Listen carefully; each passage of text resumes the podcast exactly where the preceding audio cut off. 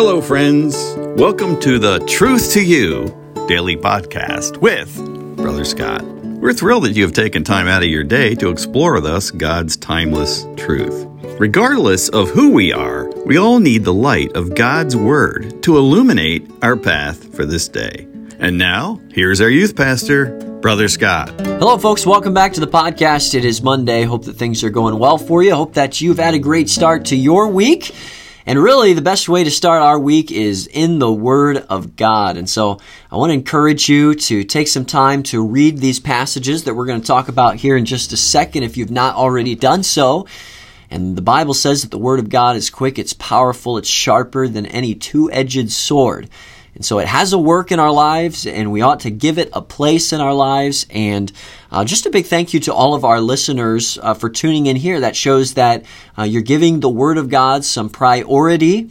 And uh, we, we are talking about God's Word here. I don't want you to walk away with mine, but maybe um, some application that we make together will be of help to you. Let's go ahead and notice our memory verse of the week. is 1 John 5 and verse 14. And this is the confidence that we have in him that if we ask anything according to his will, he heareth us. And I love that last part there that he heareth us. We have a God that hears and answers prayer. We ought to be concerned with what his will is. 1 John 5:14 and this is the confidence that we have in him that if we ask anything according to his will, he heareth us. Confidence in prayer. Some important words there in that verse. Now, let's go ahead to Matthew chapter 11 because this is where our study comes from today. And I hope, again, like I said, you've had a chance to read Matthew chapter 11. It's a really neat passage of scripture. And I, I want you to be able to walk away with some things from your own personal study time. But let's talk about this. Matthew chapter 11, verse 1, we have this phrase, and he departed thence to teach and to preach and get this phrase, in their cities. Okay, so for just a second, imagine with me that you are one of Jesus' disciples. Um, you're a middle-aged man. Okay, sorry, ladies, but but just bear with me. G- and Jesus has spent a good amount of time with you, right? Getting to getting you charged up spiritually, and that's really what happens in Matthew chapter ten. He's talking directly to his disciples.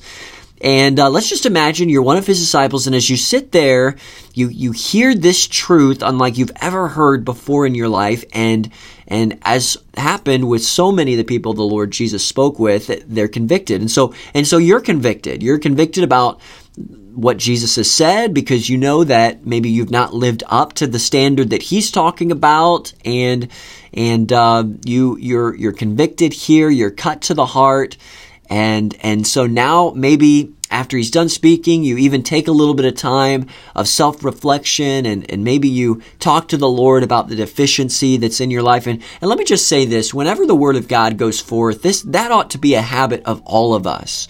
Um, you know, I, I find that, that I am way too often defensive, uh, in defensive mode.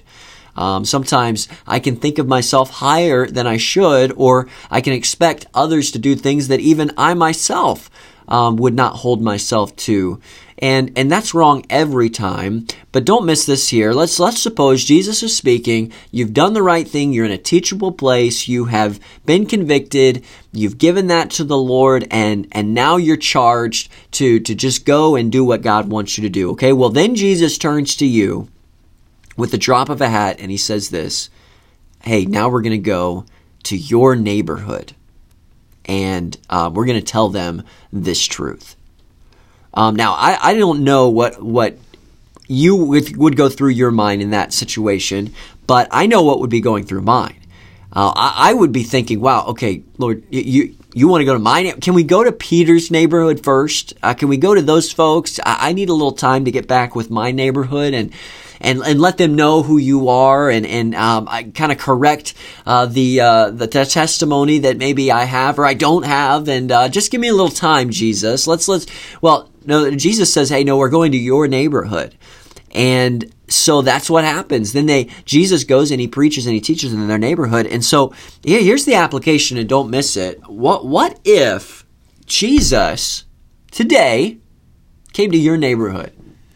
Um, I, I wonder would the people know that you love the Lord? Would they as they stand hearing the truth of God, would would they wonder, wow, this is one of Jesus' followers, and yet he's never said anything to me. Listen, this hits home with all of us. What are we doing to reach our neighborhood?